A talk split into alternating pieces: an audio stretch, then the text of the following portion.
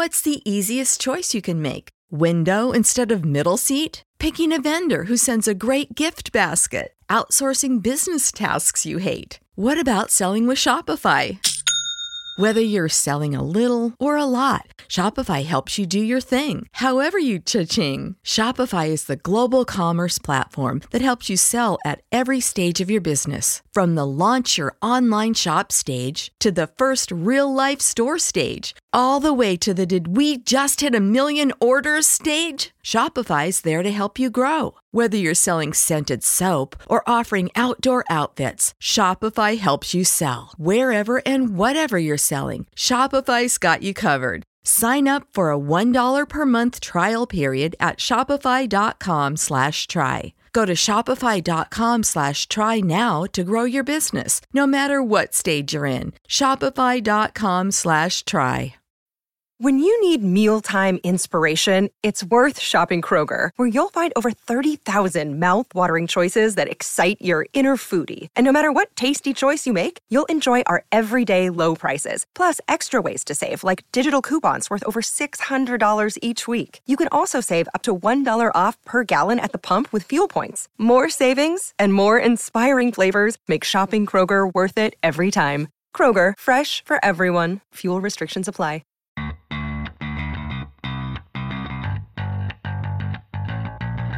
Coming to you live from downtown Detroit, this is Benzinga's Pre-Market Prep with your host, Joel Elconin This is a volatile puppy here, isn't it? and Dennis Dick, I'm bidding a penny. I will buy the stock for a penny. with everything you need to start your trading day. Good morning, everybody. Welcome to this Tuesday edition of Benzinga's Pre-Market Prep. Spencer Israel, Joel Elconin, and Dennis Dick with you this morning. So we have a big rally on Monday. The obvious question now is what does that mean going forward? Was that the bottom? Is there more volatility ahead? We will do some scenario analysis today and try to get a feel for where these markets could be headed potentially um, going forward here.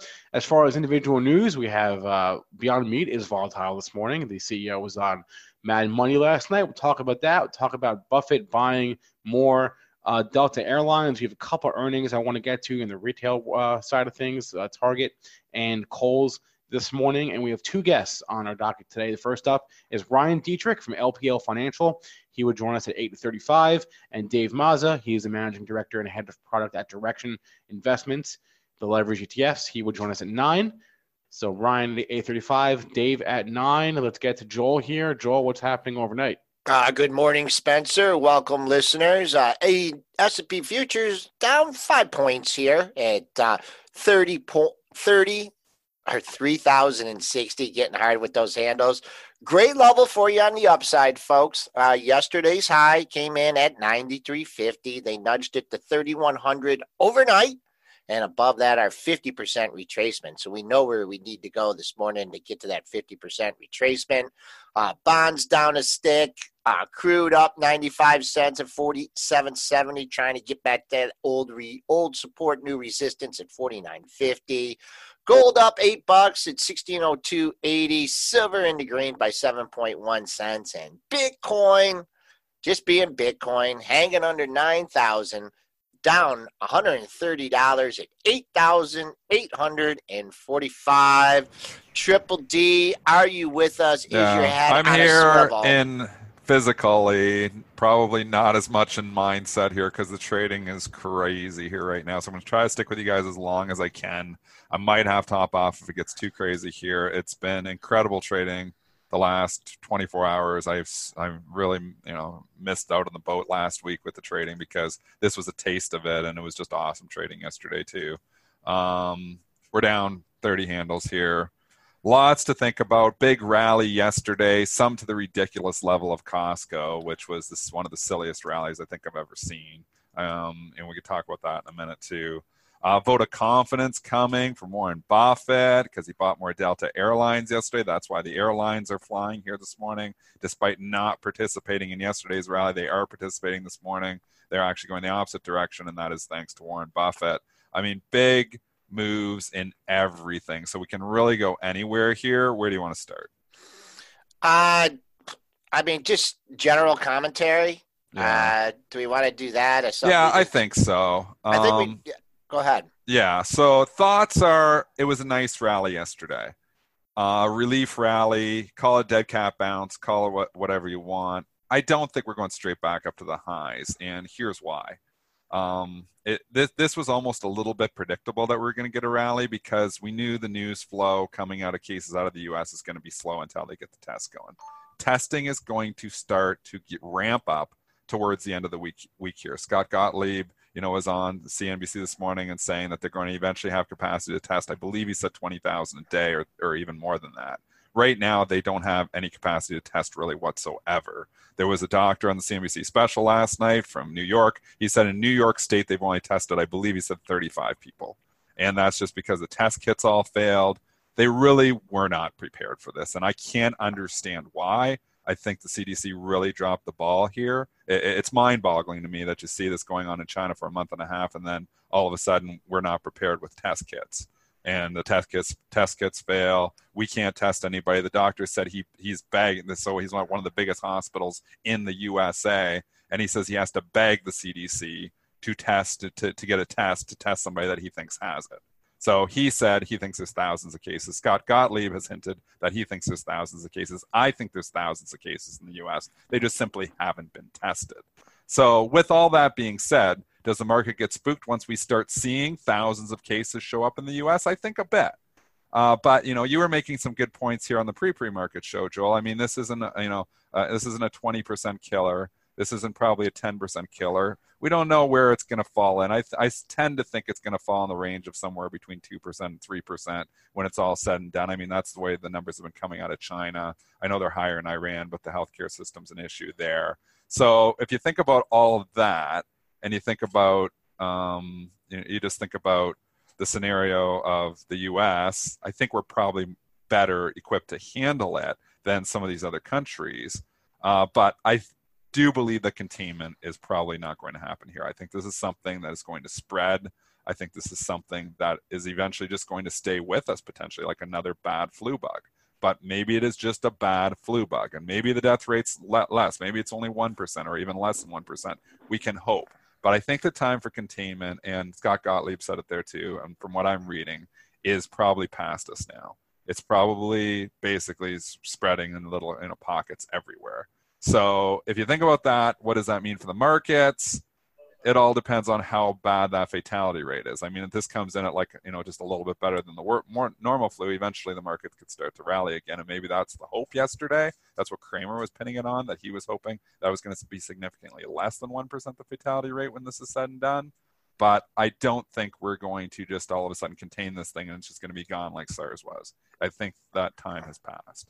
I, I, I have to agree with you. I, I think that, uh, you know, for some of the research I've done, for some of the people that I've talked to in the medical field, um, this could just this could just be a new normal.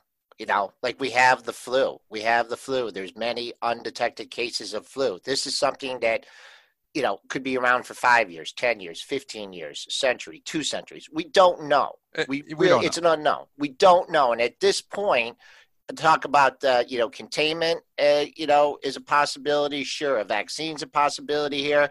Um, the number of undetected cases there could be many people walk around it that it just are having some very mild symptoms. Yes. so you, you don't know. So i think it, the best way to prepare for this is just accept it as a the new normal and wait to see how it turns out you know? If that means that you know you want to you know go and live in an igloo in Alaska, then go do it. I don't think that's necessary. I'm still living my life. I'm still traveling. I'm still going to Michigan basketball games. I'm doing things. But I just think you have to accept it that it, it's it's a new reality and, and we're just going to have to deal with it. And and, and and somebody else bring up a point in chat, Zippity Duda. I watched that last night too, and he was saying, here's another issue: is that people are getting charged for this test, and the doctor on CNBC said last night that's up to three thousand dollars to get this test done if you don't have health insurance. I mean, this is that that's a ridiculous, you know, issue here. I mean, just how much the U.S. is behind, and Canada too. So we're talking Canada too, because Canada isn't testing anybody really, except people who have visited Wuhan and China as well. So you can couple those two together. But if you think about this, South Korea has a drive-through for the testing now going on. They're testing, you know, tens of thousands of people a day. And, you know, in the US, I don't even know if they've tested a thousand yet. I mean, it's a joke. I have no idea, you know, why. Maybe these test kits are really expensive, and it's a capitalist, you know, maybe the issue here for versus a socialist country or communist country where you know they just come in and they just test people. I mean, you charging somebody, somebody's sick with this, and they think they got, it, and then you charge them three thousand bucks for the test. It's sickening. That's just, you know, there's got to be some type of, you know, government funding to come in and get these things tested because it's not just about that person. You know, it's going to be people that don't want to get this test because they don't want to pay for it. Well, that affects everyone else. So there's got to be some coverage here or something. You know, people that don't have coverage, there should be some type of program or something to get this test for free. Because if they're getting charged three thousand bucks, it's absolutely ridiculous. They can't afford it. Can't afford it, and then you're like, I'm not going in there. I don't want them to test me and then charge me three thousand bucks. I just got the normal flu. I'll tough it out. There's many people that aren't going to go to the doctors and they say, oh, death rate's only nine one percent here. I'm going to tough it out because uh, I don't want to go pay for the test. I mean, so many issues here, and very, very disappointing, obviously, that, you know, it's come to money now. And, and, and the money is maybe the main issue why, you know, the U.S. is way behind on this. So, and, and Canada coupled with that too. And Canada, you wouldn't pay for the test because they do have, uh, we do have health care, um, which is obviously public health care. But at the same time, they're still way behind there too. So, very disappointing how North America has handled this. Um, I do believe there's going to be, you know, a, they're still going to try to contain it as much as they can. It would not surprise me if we, you know, see a delay even in the start of the baseball season. It wouldn't surprise me if we, you know, banned, you know, some of these, you know, uh, stadiums from having fans and they play the games without fans. I mean, they're already talking about that with March Madness. That's on the table. So just to try to contain it. So you're going to see a lot of scary stuff here over the course of the next, you know, couple of months and especially I think in the next few weeks. And it's a matter of how the market, you know, is spooked by that or not. Do we just shrug it off and say, okay, it's a bad flu, but eventually we're going to get over, and most people are going to live, and the market's going to go back to all-time highs? That's very possible. Or they could get spooked once we start seeing it.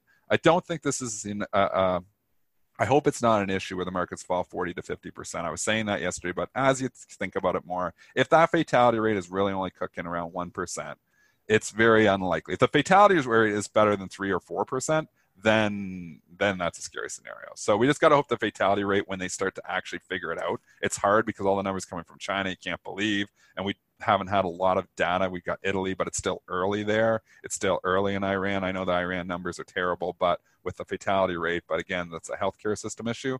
We won't know more until we start to, you know, actually diagnose cases here and start seeing what the fatality rate looks like here. Uh, similar to you know the flu and other diseases like this, if you're elderly and you're a smoker and you have other health problems, you have a much higher you know chance of a you know uh, casualty. You know if you're you know if you're younger and you're healthy. I don't know. Don't quote me on this. I don't know if there's been any reported cases of of uh, children under nine years old. I don't know that for sure because we don't have all the information. Uh, we don't but, have a lot of information. Yeah, I mean, that's, that's, the, that's the worst problem. thing. That's the biggest problem with everything. We just don't know. I mean, anybody who it's all speculation. Even the doctors, and I'm going to take Scott Gottlieb's opinion. I'm going to take you know uh, the, the, the doctor's opinions over anybody else on Twitter. Um, and for the most part, most of them are saying it's likely not going to be contained.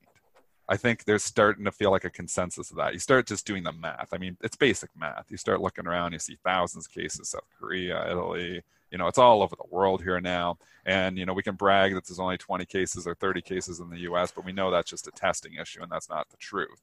So you go through and you start thinking about all that and you just put the math together and you're like, you're probably not containing it.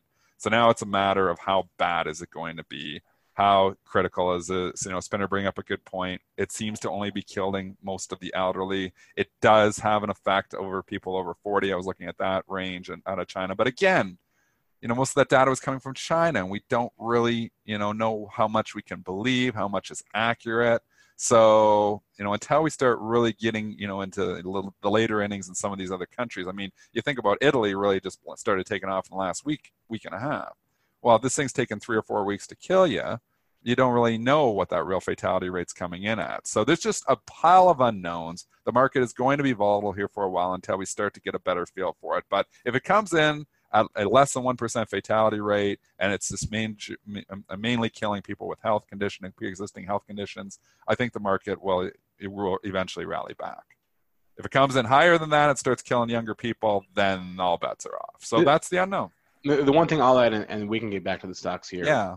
In, in, in a second is is you, you know what little I know about about the flu and past flu pandemics is the flu the flu uh, virus eventually mutates. It, it will eventually. good point too. It, it, will it will mutate itself out of the pool. It's why the 1918 uh, influenza epidemic, that, which which is way worse than this, by the way, that was over in like 13 months. Right, it, it was over because the yeah. eventually enough people uh, build build up immunity and the, the, the flu mutates itself out of the pool, and that's why the flu vaccine doesn't always work because there are different different strands out there. Now, this is very yes. different. This is very different than like the seasonal flu. Obviously, uh, it's it's like a different class of, of flu, uh, but uh, eventually this will, you know, from what I've been reading, and again, all, that's all you can do really is just is read, uh, and we aren't doctors, obviously, but it seems like that's the logical conclusion: is either eventually though there will be a vaccine or eventually enough people will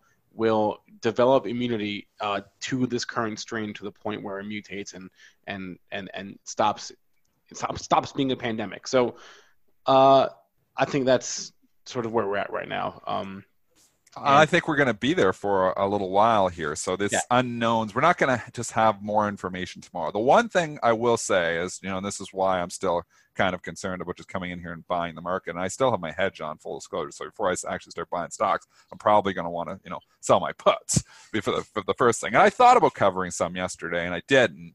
And the main reason is it's the news flow you think. There's a lot of people that still think, oh, yeah, the US is in good shape. We don't have any cases. Once they start testing towards the end of the week, I just wonder you get like news flow Thursday, Friday, start seeing more cases pop up, like significantly more cases, is that doesn't spook the market because you know it's common sense that there's going to be a lot more cases coming, but I'm just wondering if the market has that priced in. You'd be surprised what the market doesn't have priced in. I mean, let's go to Costco yesterday. What a ridiculous move. Just, just an absolutely ridiculous move. The stock pops and obviously, we made that low, which was maybe a ridiculous move down to 271. You know, because people are still going to shop, and there's probably Costco is still one of the best retailers out there. So maybe that was a little bit overdone. But to go up and obviously rally 30 points yesterday, and a little bit to do with market effects, but again, it was way up. You know, it was up 10%. The market was up, you know, two percent so or two and a half percent or whatever it ended up three percent i guess you know we were talking three times as much the market because we saw a lot of people shopping at costco in pictures um, I went to Costco and it wasn't that busy. I mean, Me so too. those are selective. yeah, I went to Costco too, man. did, did you? Was yeah. it busy? Like, was it like shelves empty? Like what we saw in those No, pictures? it wasn't like it wasn't what? like that. You know what? Lisa went away and she left a Costco list for me, and she I said, "Hey, honey, can you, you know, see, can you go to Costco?" And I'm like, you know, how bad could it be, right? So I went swimming and yeah. I went to Costco. Um, I did have the dolly and the cart. That was very hard to maneuver around turns. You know what I mean? But uh, yeah, it was busy. It was it was definitely busy. But what I mean, did they take this thing? Did I see this thing up at like three thirty after hours, or am I imagining that? I did not see it at three thirty. Okay, no. it was I think you're oh imagining that, but three oh nine is still a yeah, yeah. It was up thirty at that point, right? It was or up 30, 30, points. Okay, that's I, I mean, because we saw a lot of people, and let's just make let's do common sense here. So let's say, okay, it's going to be a pandemic. Everybody's going to shop at Costco. Well, they're going to shop like crazy right now. Let's just say in the worst case scenario, they're shopping like crazy right now because they don't plan on shopping in a, in a month. So those sales eventually level out or they significantly decline. All this gain you see from this initial shopping boost eventually gives it back if we do have, you know, uh, people that are scared to leave the house. So people are just doing their shopping ahead of time. It's not like they're doing extra shopping. They're doing extra shopping now so they don't have to shop later. So it's it's point. absolute ridiculousness that that rallied 30 points on this, but it shows how irrational this market is. And whoever believes the efficient market hypothesis, I will tell you, you are wrong. I can tell you that with 100% uh, certainty because I have made my mo- money, my entire net worth, trading inefficiencies at Bright Trading for 20 years. I had my best trading day of the year yesterday and it wasn't obviously even because we're long because i don't you know i, wasn't you know I'm, i trade market neutral So long, short doesn't matter. All I care about is volatility. And um, this is just, you know, the uh, an opportunity if you're trading like, you know, inefficiencies like a lot of your hedge funds, a lot of your quants, a lot of your high frequency trading firms, a lot of your prop shops, you are going to be doing very well in these markets because there's just inefficiencies all over the place. Costco rally yesterday, just ridiculousness. I would expect it, you know, but you can't expect anything, you know. So who knows? It could make all-time highs here again, just because this market is full of nonsense. But wow, you know what a gift! If you were buying this thing at 270, on Friday, and it went up to 309, I would ring the register as quickly as possible. Right. Uh, uh, trading down a little bit here in the pre-market, so people are, you know, looking at that rally already over fifty percent. 309.51, that was your high from yesterday. Also, your close at 309.14. So, you know, I have to give like 309, 310, that whole area as potential resistance.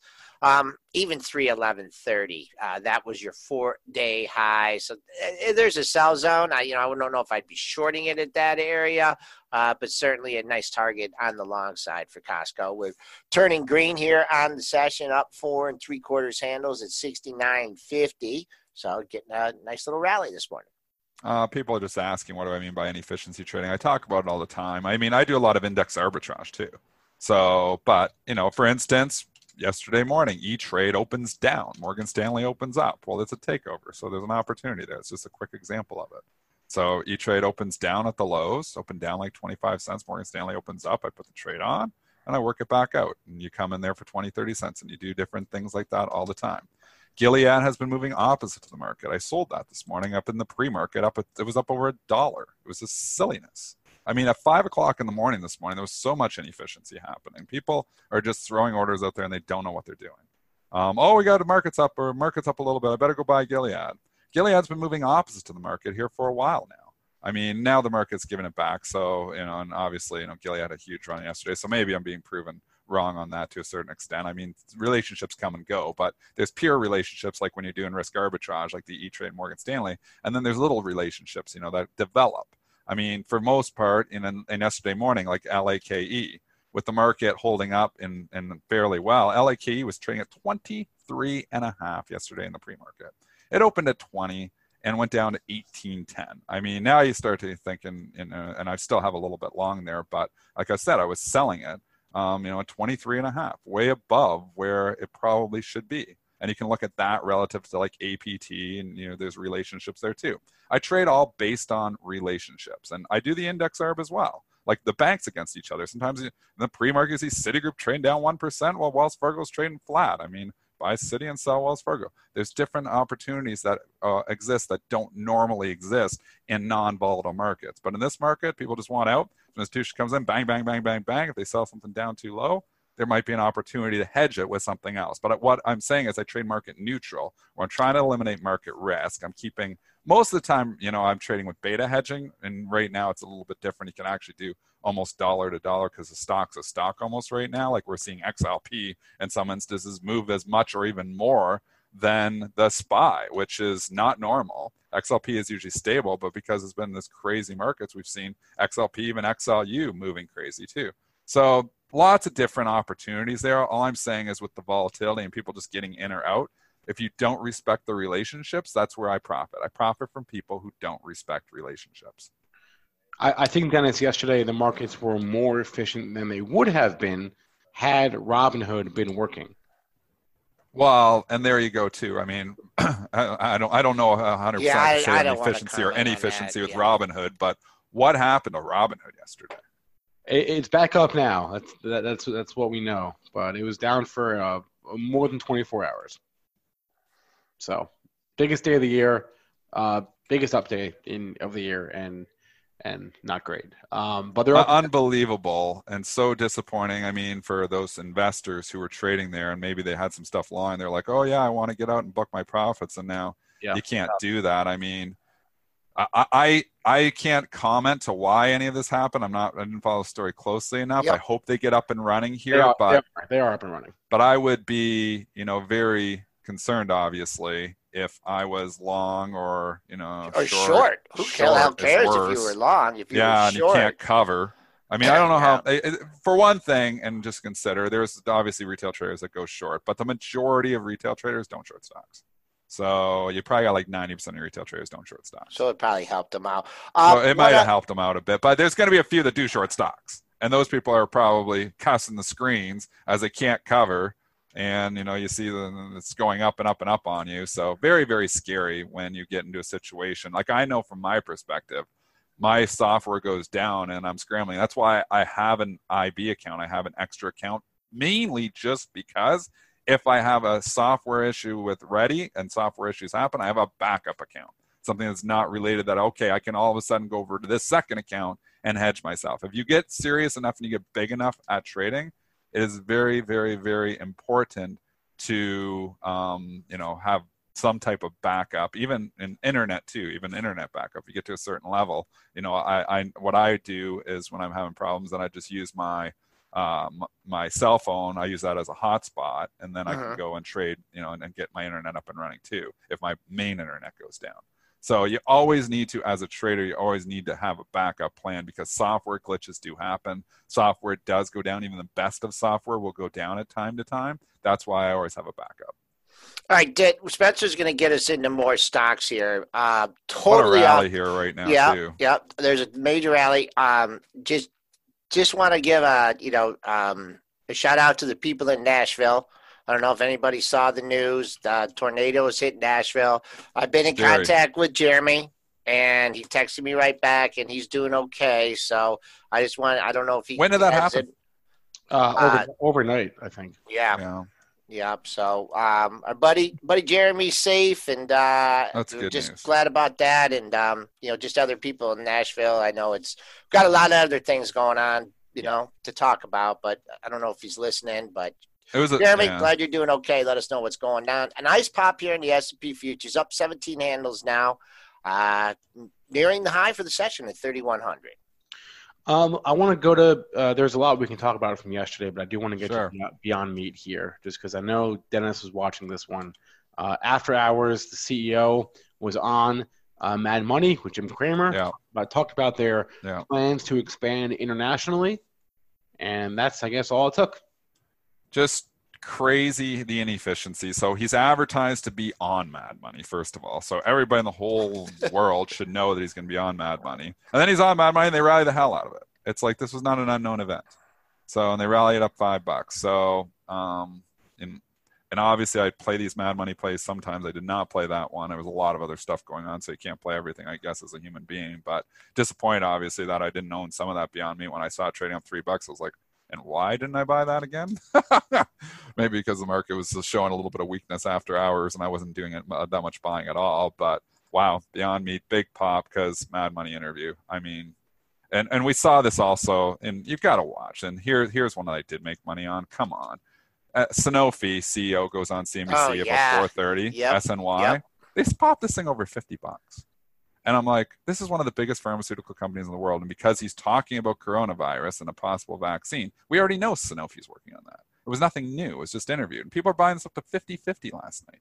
Look where it is now $48.29. Don't chase. So if you anything, don't chase what they're pitching on CNBC and it, it's a good way to lose money. I mean, yes, they make some good calls and stuff, but because a CEO comes on and you're coming and buying Sanofi up 3% after hours because a CEO is on CNBC, it's one of the biggest pharmaceutical companies in the world. It's not going up 3%. It's an ADR too. It's, they didn't even care. It's down 50 cents today.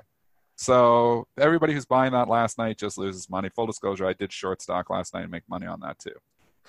Uh, when did it originally come out that they had they were a, a, um, a vaccine? Because I thought I saw it on my tweet deck, and then I know it coincided with the market. I never put the timetables together, uh, but I think that that did have an impact, you know, on the rally. Uh, boom, boom, boom. Let's see here.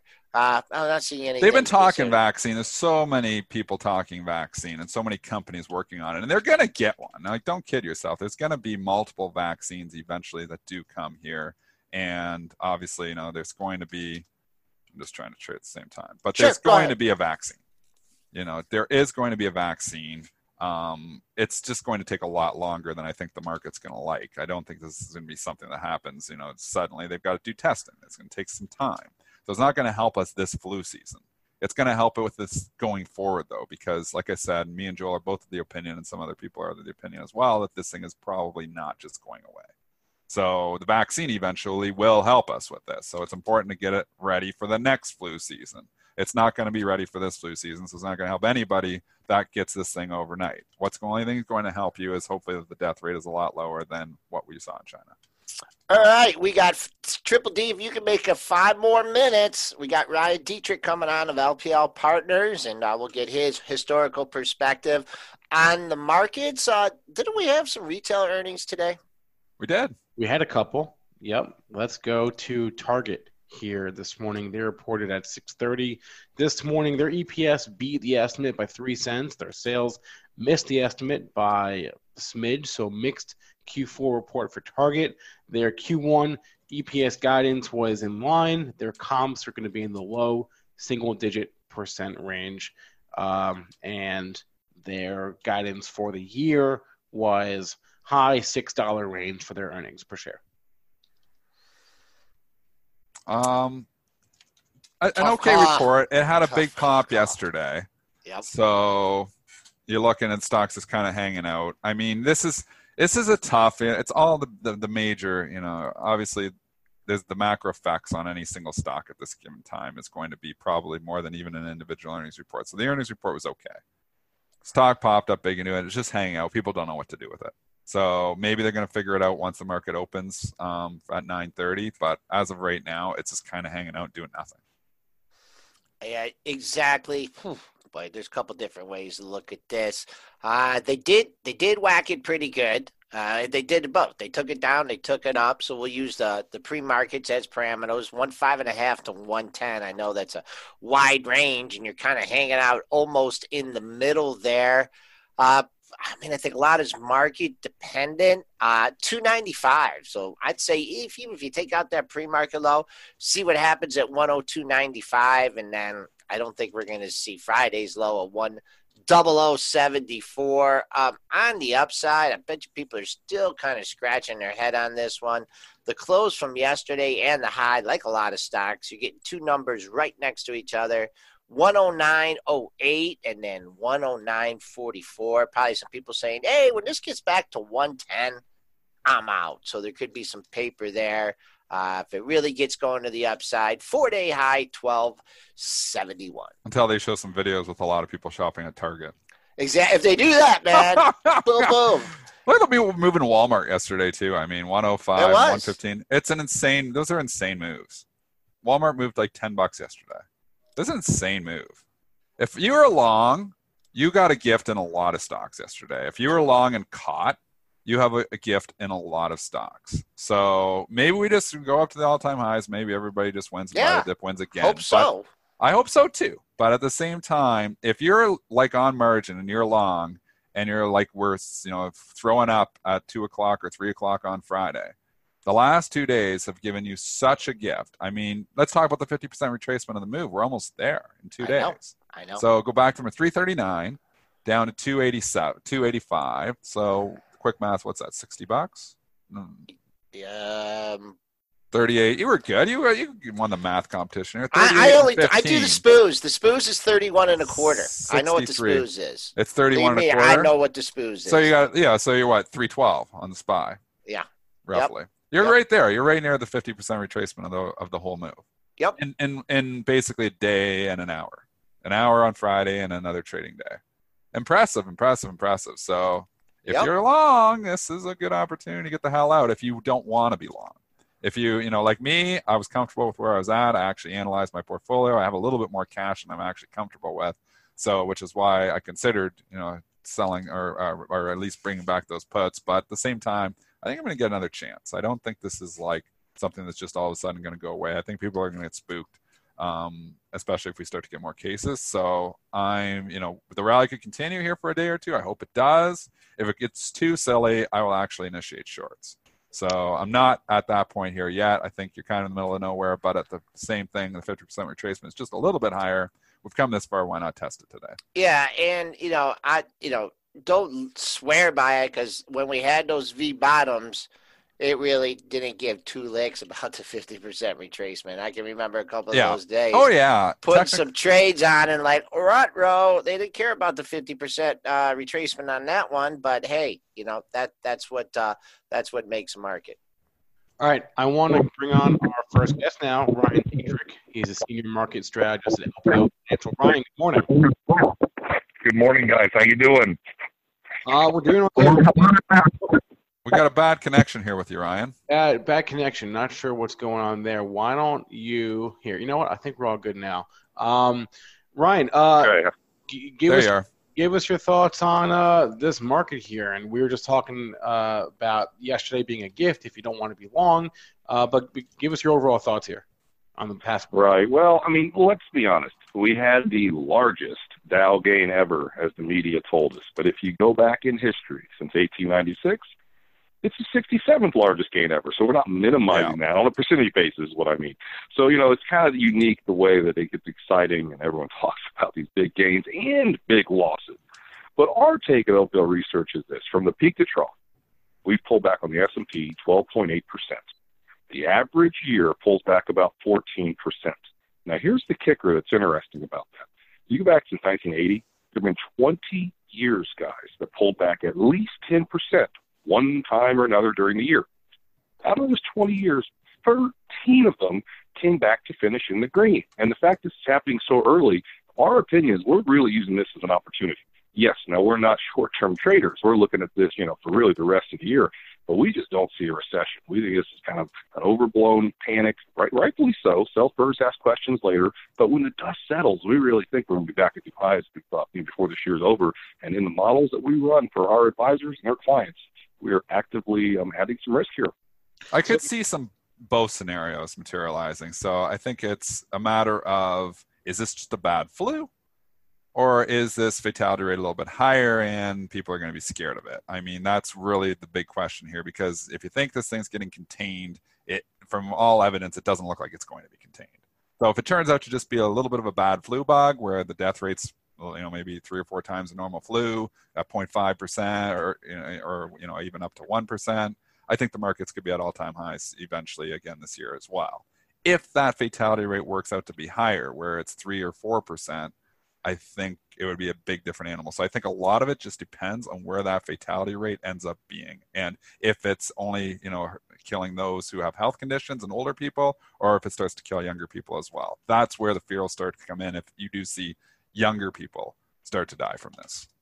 Yeah, you know, adding to that, you know, look at swine flu back in you know, 2009. I mean, the reason that was considered a pandemic was because it did, unfortunately, it was fatal for younger people. You know, the people under 10 years old, 20 years old are not being affected by this. In fact, if you're in the sweet spot of under, you know, 50 years old, in all likelihood, you're going to be just fine if, if you contract this. I know there are some examples that weren't the case, but still, that's kind of, you know, it's so early, it's so fluid, but hey, look what's happening this morning. What's the G7 saying? Hey, we're here for you. What's the Fed likely going to do in two months? As, or, I'm sorry, two weeks. As crazy as it sounded, we might get a 50 basis point cut. I mean, we're Yeah. getting some liquidity put into the system, and let's not blindly ignore that. And hey, look at seasonality. You know, I bring these stats up, and people like them. March and April, the last 20 years, are the best two months of the year on average for stocks. I get it. We have a pandemic. You could throw that out the window. But with the big drop we had, seasonality is something that I wouldn't ignore either right here in the near term. Yeah, and actually, that uh, I'm glad you brought up swine flu. I haven't brought that up, but I I, I had swine flu in 2009, and, And you lived. Wow. and I lived. Look, I'm still here. There So, you go. so yeah, uh, it, it what was, was, the death rate on the uh, like the fatality rate on uh, swine flu? Do you guys know? it, it was uh, not high. Um, like but less than one percent. uh, I, I don't have the number, but uh, it spread like wildfire through college campuses, and I was on a college campus. Uh, but I, I don't know what the death rate was. It, I, I don't believe it was high. Okay. Yeah, I don't think it was high, but I know the total deaths. I saw some numbers, and we started talking about this over a month ago. That swine flu killed almost 200,000 people. Now, most of those were third world countries and, and underdeveloped countries. Like you said, here in the U.S., it wasn't that big of an issue, and, and for, thank, thankfully you, you survived. And, and we really think that you know, the current strain is going to be quite similar. Is still our base case as of today. We're on the line with Ryan Detrick. He's a senior market strategist at LPL Financial, joining us here this morning on Benzinga's pre-market prep show. Ryan, throw another uh, monkey wrench into the whole thing here. We got an election year, Super Tuesday. I mean, there's other, you know, uh, things going on besides the coronavirus. Uh, there are historical patterns to the markets in election years do we discount those now with the i mean what do you do i mean election year rallies coronavirus fed where, where do you put the election when you're when you're you know ranking the things right now that are affecting the market you know does the election become more important less important what's your take on that yeah, I think right now, clearly it's a little less important, right? We're so focused, hyper focused on the coronavirus. But here's what I'll point out about election years. We went back to World War II.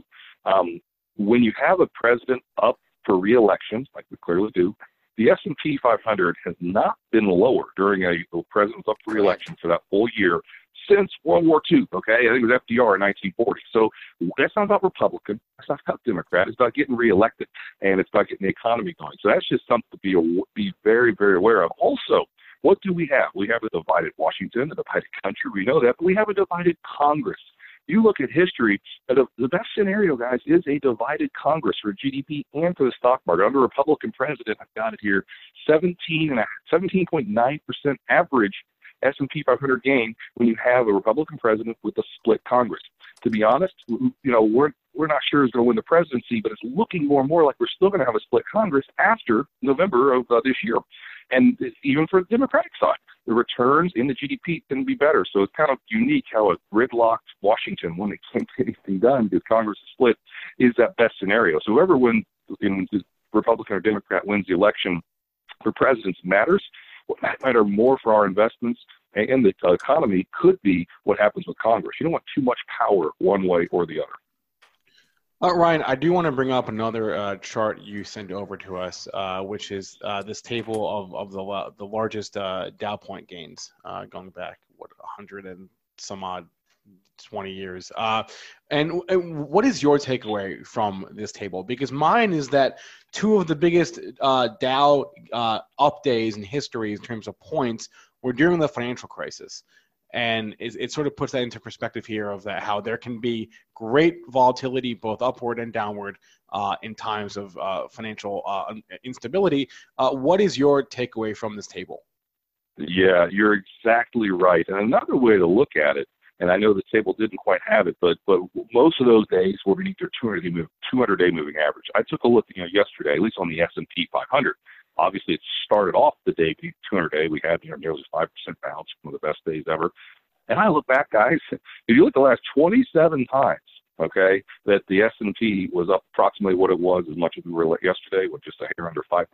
25 of those times started the day under the 200-day moving average. This isn't rocket science, but under super oversold markets tend to have the most volatility, whether it be to the upside or the downside. It wasn't that long ago I was coming on with you guys saying it's been three months since we've had a 1% move, okay, up or down, and the market kept going up. We know that. We were really, really spoiled by lack of volatility second late last year, early this year, and we, we're not shocked that we had volatility. Are we shocked that, you know, we had the quickest 10% correction off all-time high ever? Yeah, well, that surprised us a little bit. But we were so spoiled, some volatility makes sense. And under the 200-day is where it historically seems to take place. And also, don't forget, you go back a year, the most we've ever been on the S&P beneath 200 day was two days. Okay, it happened twice. Just this recent time, we were underneath 200 day for two days and pop back above. Is it the algorithms? Is it the robots? I don't know, but it is something to point out. The 200 day, once again, we didn't stay beneath it very long, did we? No, no. Um, yeah. and so, uh, Ryan, you, you, said you you know you're looking longer term here, and and and overall, you know, you, you see this as uh, as a as a, a place to buy essentially, but like looking specifically at within like like in, in what way are you going about that? In, in what like we saw tech rally huge yesterday. Energy uh not so much right as has been the case for the past couple of years. So like drilling down a little bit how, how are you approaching thing like the different sectors here Absolutely, sure. I manage a technical equity model that our advisors can invest in. We just did some trades yesterday. We added some biotech, we added actually Chinese internet. And you say that to somebody, look at you like crazy. I mean, look at last week. China and Hong Kong were the top two performing global stock markets. I mean, things are positive under the surface there. And some of our bigger models we're adding back to uh, technology we're talking about. And I'll tell you what, we haven't dipped our toe in emerging markets yet, but that's one also. I'm aware of all the negative headlines that are out there. But we're thinking emerging markets after this beat down it just had. Look at the dollar the last week or so. Dollar's starting to weaken here. We, our base case, the dollar starts to go lower. That's usually a tailwind for emerging markets. So we're sticking with the cyclical theme that there's not a recession, there's industrials, technology, financials, and like I just mentioned specifically, a more of an active uh, active investment fund or the model around we're doing the um, Chinese internet and biotech, which is really starting to take the baton. It looks like here. Uh, Ryan, um, I, I, know you're making the predictions, you know, uh, you know, of the, you know, things resuming back to normal, um, and whatnot. Um, just from what has happened so far to the economy mm-hmm. and to business and everything, isn't there some sort of a lag effect? You know, I mean, yeah, you're throwing, you know, like Q2. At this point, how's Q2? How I mean, no matter how much people lower expectations, you know, how great's Q2 going to be, right? And it's just a question yeah. of like Q3 and Q4, and we want to be longer term investors and look at the time horizon. But can you, like, at this point, can you can you fairly assess the damage that it's going to have on, you know, not only Q2, Q3, and Q4? Yeah, well, let's be honest. In the near term, we probably can. And I saw a note this morning. Goldman said that U.S. GDP could be negative in the first quarter. I mean, people are ratcheting things down. You know, uh, uh, one of the portfolio strategists on our team, got in Jeff Buchbinder, he and I do a podcast. And yesterday he pointed out something I thought was unique. He said, you know, we just had you know 13% correction. Your average recession has about a 30% correction. Could could the market be saying we had we're pricing in about half a recession? Not all the way there, but there's a lot of bad things that have been priced in, in our opinion, on this recent pullback. And yes, the news can come out and be bad, but as we've all seen, if it's less bad, that's kind of where that beach falls under the water. You let it go, it can kind of continue to go higher. But you know, we wouldn't be shocked at all if we went back down and tested those recent lows. This little rally goes higher. But in the contrarian mind, we all said that in December of 18 also, wait for the retest, wait for the retest. And it didn't happen. So, you know, again, the way we're managing the money we run, we're just dipping our toe in a little bit here. If there's a retest, that'd be great. But we wouldn't be shocked at all if potentially the lows of the year were just made with so many extremely, you know, look at put to call ratios. We go through the list. I got buddies texting me that don't even know about the stock market, right? We all know that's usually an indicator of extreme selling. If everyone sold, who's left? Hey, we could be wrong. It could roll back over and go down. But I'm just thinking last week sure felt like a crescendo, and that's hopefully looking like it could be a pretty significant low for the year, in our opinion. All right, Ryan Detrick is a senior market strategist at LPL Financial. Ryan, thanks for the time. Have a good one. Thank you, guys. Appreciate it. Bye bye. All right, 847 here. I do want to get, uh, we talked about Target. Let's just do Kohl's quickly here. Sure. They also had earnings this morning. And, and again, same story, uh, earnings not necessarily the, the, the uh, highest priority when you've got a market uh, that is as volatile as this one. But the Kohl's earnings were good. They beat on their EPS and they beat on their sales. They did say that comps from last, uh, their comps are the same from last year, so their comps did not grow year over year. Uh, and their guidance, they gave some EPS guidance for the year that was a little bit light. Well, I, don't know what to say, Kohl's. I, I had it in my portfolio. I sold it at 46 or something before this whole thing started back in early February, and mainly just because I didn't want to hold a retail stock, figuring that people might eventually be scared to go outside. So that's proving to be the good call. Gets a little pop. They raise the dividend. I mean, I, I've said this before. I've like the the Nordstrom, the Kohl's, and the Macy's. It seems like Macy's the dog. Kohl's has been doggish too. Nordstrom has been kind of the best one of those three if you kind of group them all together, but none of them have been good. I, I like the Kohl's dividend. I mean, they raised it here again. So very, very what did they raise it? Because it's already high, and now they're raising it again. They're they're trying to give their stock a vote of confidence by raising the dividend. What, what was the dividend raise? Oh yeah, uh, I don't have it in front of me, but I did. I, am pretty sure I saw it go by in the headlines too. Yeah. I don't have it in front of me either. So if somebody's got that, can let us know. But I mean, they're trying to give a vote of confidence to the to their to their shareholders and saying, look, our dividend's good. We're even going to raise it. Uh, more inclined to give you support in this stock. Three Sure. lows in the 37 handle between 37.11 and 37.51. Three bucks or what, two and a half bucks away from there. So that's where I would look to see support. Um, maybe a little bit, uh, you know, if you're just dying to get long and you want to buy the close, you get a chance at 38.44. You know where your risk area is on the downside. On the upside, you got a nice pop up to 42.43 don't really have that in my crystal ball, but you know, who knows? Anything can happen in this market. Instead, I would focus on yesterday's high. Let's do something with yesterday's high at uh or no, three day high at 40.85, and then it opens up to 41.78. So be impressive here to get in the 41 handle, uh, test 41.78. Just once again, I mean, this was not a good stock to own before the coronavirus. So I don't know if this is report is something that's going to change this trend uh, in the issue. I just want to say, if you were trading here this morning and just looking at this market here, uh, I've I bought a few more SPY here when we dipped there because I'm just seeing. I don't know. The imbalances can change, obviously, but right now they're skewed significantly to the buy side. So I would not be surprised if by the end of this pre-market these imbalances hold that this SPY goes positive. So, and you still have people buy the dip mentality here, so that would make sense too, just from intuitive. So, you had a pretty good sell off there when Ryan was on for a little while for 10, 15 minutes. It's starting to come back up. The reason we're coming back up is there was a lot of buy imbalances. Give you a few highlights Pfizer, 270,000 to buy, Bank America, 234,000 to buy, Disney, 256,000 to buy, AT&T, 160,000 to buy. It's just across the board. Berkshire Hathaway, 46,000 to buy. Um, and, and and some of them are bigger, some of them aren't that big, but there's just buys across the board here. And if they're real and if they hold and don't get offset or paired off, I think this I think this market could actually be positive by the time we open. Is that is that one away. New York City high school or is that all New York City high schools? I see New York City high school the close today after suspected case. It, it's it's a precautionary measure. One one school though, right? uh, Sounds like it. yeah, it's a it's a precautionary measure. They You're going to see this. There's going to be a lot of things to be scared about here over the course of the next month. It's going to get scarier, the headlines. And I'm very torn here because I don't know if that means that the market is going to be spooked by this or is it going to be the type of market that we just climb the wall, the coronavirus wall of worry. That could happen too. We've seen this market be so do resilient for both so long. It, it's really a coin flip. So um, that's why I'm just kind of sticking with my long term hedge in case it gets ugly although I'm on a pullback here, I might lift some of it just because um, I, I, I'm definitely underweight. And, you know, correctly so. You know, obviously I, I got underweight and didn't buy the low here. Now we're almost back up to 50% retracement. So maybe we just go back up. Maybe it's just a V bottom. I'm really torn. With that being said, there's the a lot of things to be scared about, though.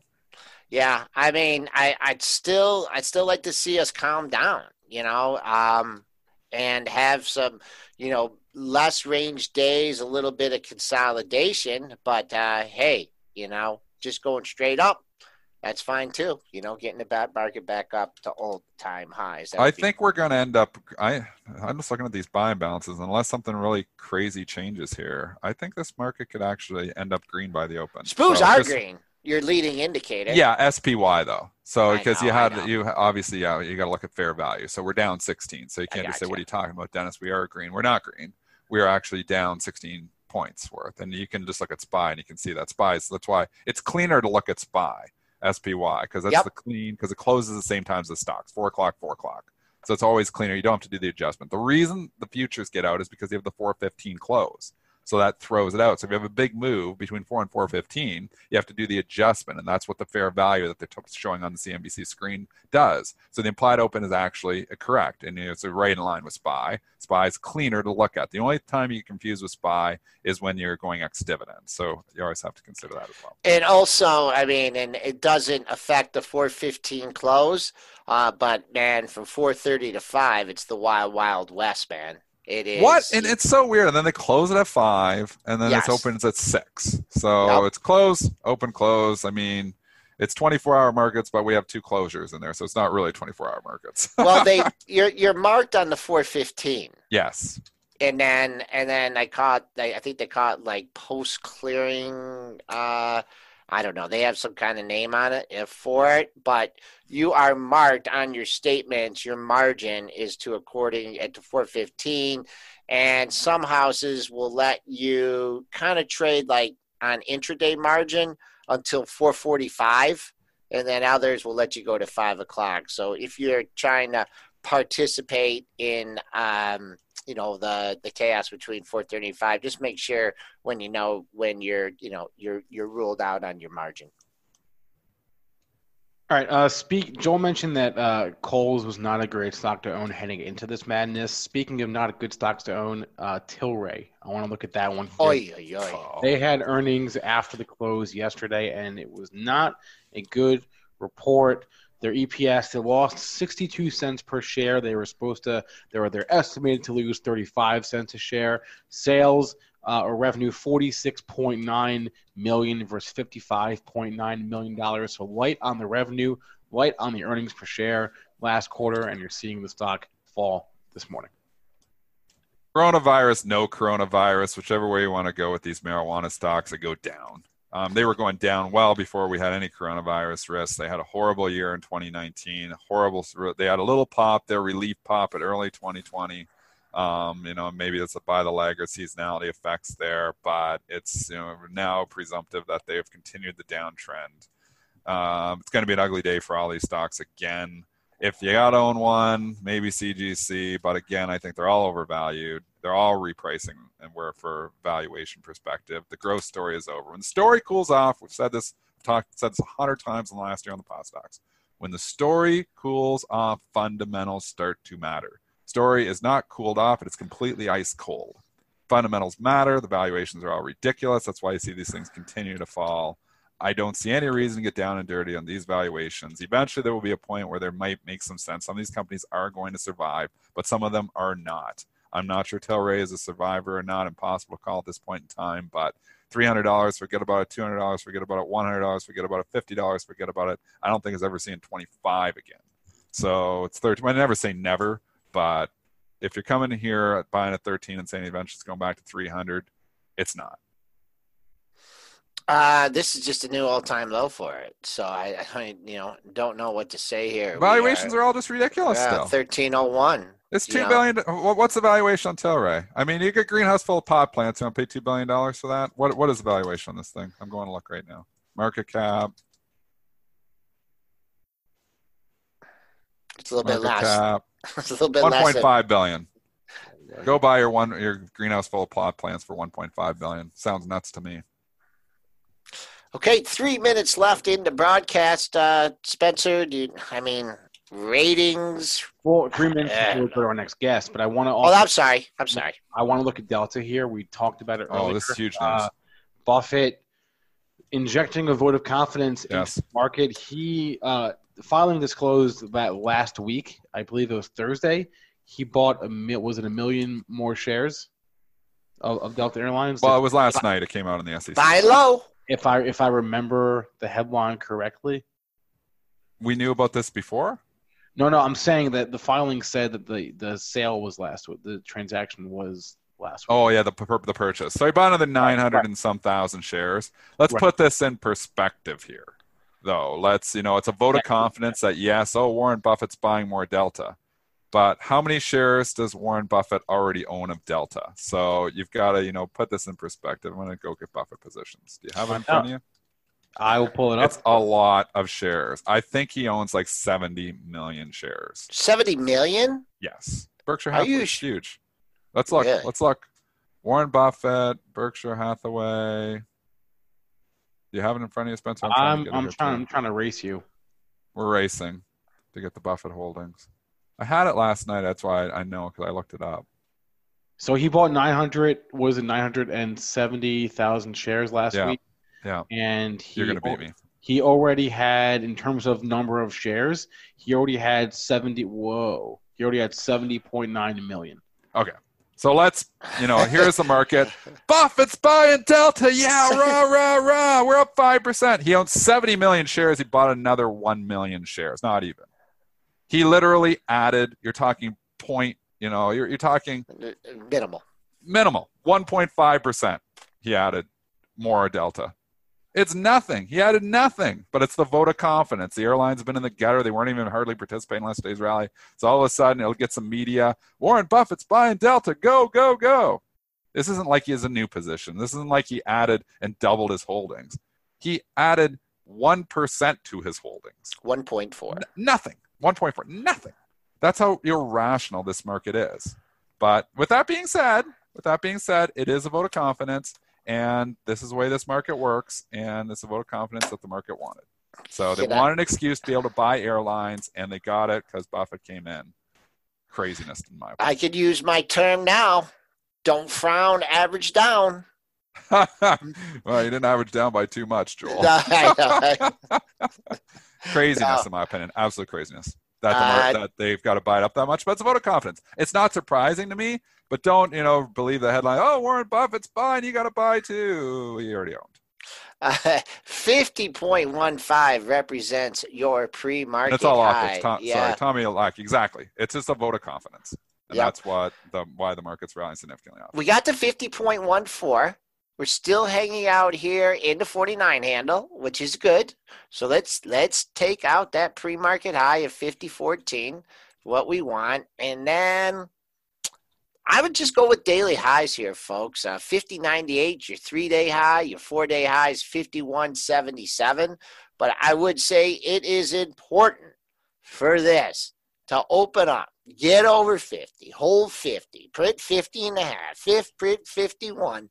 Or, you know, if you open up 49 and a half, rally up to 50, fail, come back down to that open, you couldn't have me long with triple D's money on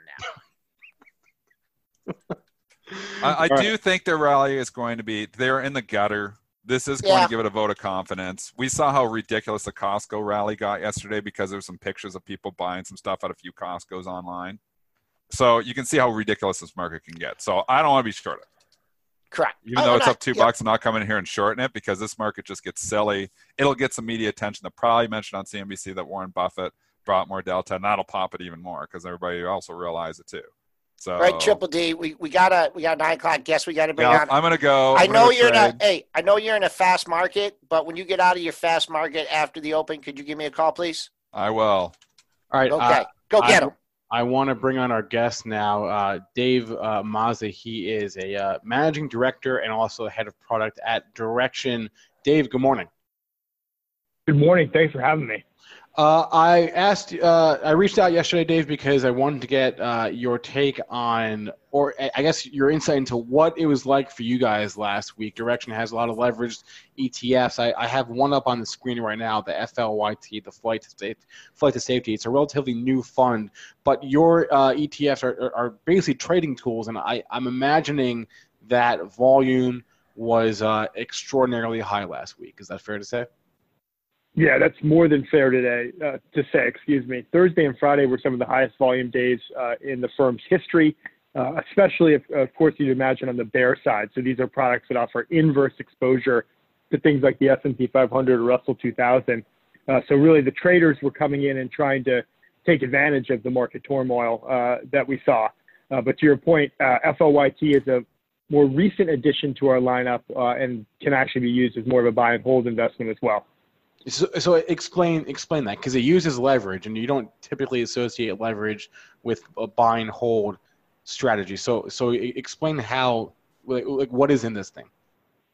Yeah, well, what's actually interesting about FLYT is we, we actually don't use leverage there. Okay. Um, so that, that, of course, helps make it more buy and hold. And it's, it simply combines three assets that historically have done well uh, in equity market corrections. So from the equity side, uh, that's large cap utility stocks. Uh, we know they have a low beta to the market, they attract dividend yield, uh, more stable cash flow generation. Then you get your long-term treasuries, classic hedge. We have seen, you know, contrary to many people's expectations, investors continue to buy treasuries uh, to help navigate the market. And the real kicker is we also have gold bullion in there. So these three assets are, to be weighted by their trailing volatility and are really intended to be a diversifier to equity portfolios. And as we saw last week, um, this trio, this kind of trinity of assets, um, can be really helpful in navigating times of uncertainty. Uh, go, going to, back to what you just said before about uh, traders were active on the bear side. Were they? Uh, are, are, you referring to bearish funds like the SPXS, or were they going like sector specific, or was it like inverse the S and P? Like what what inverse funds last week saw the highest volume? Yeah, so of course, uh, SPXS. This is the inverse S&P 500 uh, three times bear fund. Uh, that's a, a, fund that uh, always sees high high volume in our lineup, uh, but last week especially. Of course, we always see the gold gold miners, really both the bull and the bear side, uh, be active. But last week we we have a fund which gives two funds that are relatively new on the bear side. One is HIBS. So this actually focuses on just the highest beta securities uh, in the S&P 500, but the uh, on the bear side. Uh, so of course, uh, in down markets, t- uh, high beta stocks tend to do worse. Uh, but if you're if you're actually taking the inverse of that view, you had some excellent opportunities to make some gains last week. And then also WebS, W-E-B-S. this is a fund that gives inverse exposure to the Dow Jones Internet Index uh, which is a really interesting uh, group of securities uh, that kind of represent uh, internet at large. Uh, but last week, of course, they were uh, had some really terrible performance, but the inverse of that again allowed traders to take advantage of that negative sentiment. So, in what way are these really meant to be used? Because they do; these funds do use leverage, and that comes with its own unique set of risks. So, like, if we could just go back to last week here, like how are you seeing these funds used, or when you talk to clients, how are they, you know, talking about these funds to you? Yeah, so you know something like FLYT, that's for that's for long-term diversification, just kind of as an insurance policy in the portfolio. But when we're talking about our trading products, so anything three times uh, leveraged or inverse, we really, you know, those are intended to be held for uh, really short periods of time, so such as a day or two. Uh, if they look at the ratio of our assets, uh, as one might expect, more money tends to be on the bull side, uh, as obviously markets tend to go up over the long run, and more people are looking to uh, make bets on, on the long side uh, to amplify that exposure. But really, we, we encourage people not to forget forget about the bear fund too, because during a down market, if you're a trader and want to hold on to um, a name for just a day or be in and out of it in a short period of time, the inverse product can be a great way of amplifying your viewpoint, um, where uh, they're doing well uh, when markets are doing poorly. I'm curious what the activity has been like in your China funds. You have a uh, bullish uh, China A shares fund. You have a China Internet fund that's also uh, two times leveraged, uh, and then you have a uh, leveraged and inverse uh, FTSE or, or, China Bull and Bear Fund. so I, I, guess if you, if I look at like yin and yang here, which are one three time leverage, one three time inverse, like what's the activity been in those in those funds? Yeah, so what's interesting is when this um, when the coronavirus news first started emanating out of China, we actually started seeing it picked up uh, on our um, China A funds uh, more so. So that's uh, CHAU and Chad. Uh, but more recently, uh, as it's really become a, a global phenomenon and a global crisis, uh, we've seen people move look more at yin and yang and really uh, begin to, to, to trade China alongside uh, the U.S. and U.S. small caps and gold miners, uh, especially. But those two funds, in addition to the U.S. suite and some of the sectors I mentioned, uh, continue to see uh, good volume uh, coming from the trading community last week. And then, like, talk about yesterday. You know, we get this whipsaw rally. What were you seeing yesterday in terms of client communications and just volume in the funds? Yeah, so uh, uh, our traders tend to be pretty active and they tend to move in and out uh, as one would expect. So uh, money moved out of the, the bear funds pretty quickly, moved back onto the bullish side. Uh, yesterday, though, we began to see some activity in financials. Uh, as we know, financials were some of the worst hit last week alongside with the energy sector. Um, so some traders taking advantage of some of that bounce back yesterday in, on the financial side. but what's interesting, and I'm sure you guys have touched on it, Yesterday was led by utility stocks and the tech sector. Uh, so we tend not to see too many traders actually look at our 3X utilities fund, but it's in the lineup. Uh, but we did see a lot of activity uh, in the tech and semiconductor space yesterday as well. Interesting, interesting. Uh, wow. And so when you say money is flowing in, that could mean on the long or the short side, correct?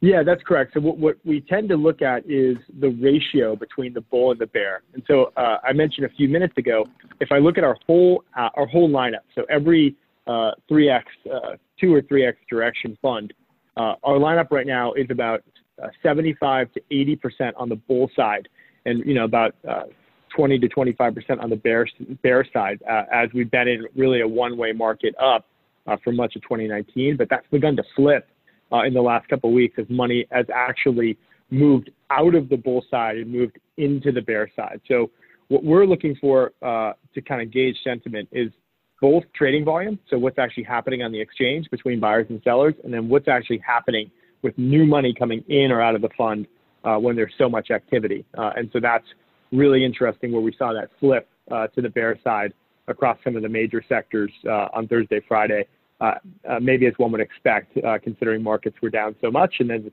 that moved really off the table yesterday pretty rapidly. Uh, we're getting a question from our chat here about HIBL. Can you just like talk about that? Uh, what's in it? Yeah, so HIBL is the long, is the bull side of that high beta uh, short fund that I mentioned. So both of them use the S&P 500 high beta index as their base exposure that what that index does is it just concentrates on the 100 stocks in the S&P 500 with the highest beta. Um, so meaning really what have the most sensitivity to market moves. Uh, so right now, you know, there's a lot of semiconductors names in there. There's a lot of names that were impacted by the trade war uh, that that have uh, made its way into that basket. Uh, those are the same names that are being impacted really by con- the worst concerns about the coronavirus and some of the, the supply chain disruptions that could occur in worst case scenarios. Uh, so HIBL is going to give you three times on the long side of that, and then uh, HIBS is going to do the same on the inverse side. So really good tools for investors who want exposure uh, on, a, on, a, on a trade to, to stocks that actually um, have some of the riskiest profiles in the market. All right, David Mazza is the managing director and head of product at Direxion. Dave, thanks so much for the time. Have a good one. Thanks for having me. Hope to talk soon. All right. Uh, that'll be it. 9 11. That's a wrap on the show today. I'll just pull up a chart. We can go out looking at the SPY here. If you missed any part of our show, catch the podcast or rewatch the show on uh, youtube.com slash benzinga TV. You can always give us a call, 734 494 0246, or email us premarket at benzinga.com. Thanks to our guests today, Dave Mazza and Ryan Detrick. Please remember all the information from our show is meant to be used as informational purposes only and not for investing or trading advice. Everyone, have a great rest of your Tuesday. We'll be back with you tomorrow. Hopefully, this is the last time you hear this ad because with Chime Checking Account, features like fee free overdraft up to $200 with SpotMe and getting paid up to two days early with direct deposit you can probably treat yourself to an ad free upgrade to spend more time listening to your favorite podcasts. Or at least grab yourself an extra morning latte this month. Join millions of Chime members who work on their financial progress with fee free overdraft and no monthly fees. When you find new ways to save, you can reach your financial goals easier and still have the occasional treat. Take more control of your finances and say goodbye to monthly fees. Open your account in minutes at chime.com slash goals 24. That's chime.com slash goals24. Chime feels like progress. Banking services and debit card provided by the Bancorp Bank NA or Stride Bank NA members FDIC. SpotMe eligibility requirements and overdraft limits apply. Terms and conditions apply. Go to chime.com slash disclosures for details. Save big on your Memorial Day barbecue, all in the Kroger app. Get three pound rolls of juicy 80% lean ground beef for $3.49 a pound with a digital coupon. Then get select varieties of flavorful Powerade, Body Armor Super Drink, or Arizona tea for 77 cents each, all with your card. Shop these deals at your local Kroger today, or tap the screen now to download the Kroger app to save big today. Kroger, fresh for everyone. Prices and product availability subject to change. Restrictions apply. See site for details.